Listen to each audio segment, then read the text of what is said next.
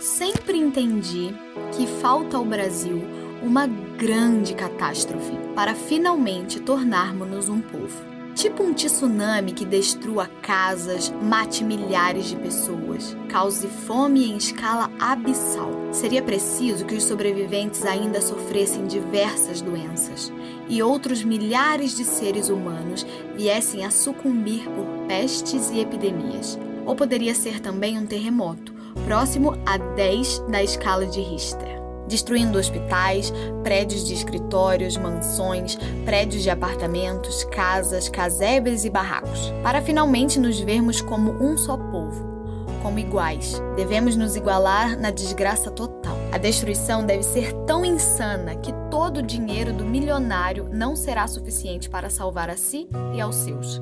A fome deverá matar brancos, pretos e azuis, ricos e miseráveis, orgulhosos e humildes, bons e maus, eu e você.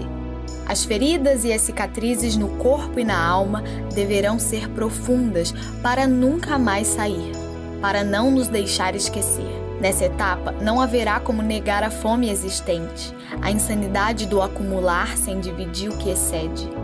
Não poderá ser escondida ou ignorada. Neste momento, dividiremos por compaixão, não para ganhar um lugar no céu ou o perdão de Deus. Dividiremos apenas para diminuir a dor de quem vemos sofrer. Talvez nesse dia obteremos a absolvição dos nossos erros, mas abriremos mão dessa bênção, pois entenderemos finalmente todo o mal que já fizemos ao mundo, compreendendo que não merecemos tal graça.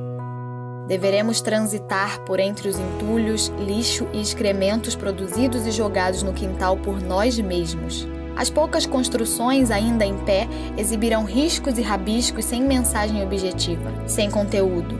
Apenas pichações tornando o mundo um pouco mais sujo e feio. Deveremos reaprender a respeitar a vida, a terra, os trabalhos feitos pelos mais velhos e os deixados pelos nossos antepassados. Deveremos ajudar a cavar milhares de covas e enterrar o corpo de bebês crianças, de jovens, de adultos e idosos. Essa imensa dor no peito nos forjará criaturas novas, conscientes do caminho a seguir e reconstruir um mundo novo. A abundância até agora nos fez mal. Será preciso chegar a tal limite para consertar a nossa cidade e o nosso país? Quando estivermos próximo ao desespero, a ponto de acabar com a própria vida em favor de um desconhecido, aí sim começaremos a ser um grande povo.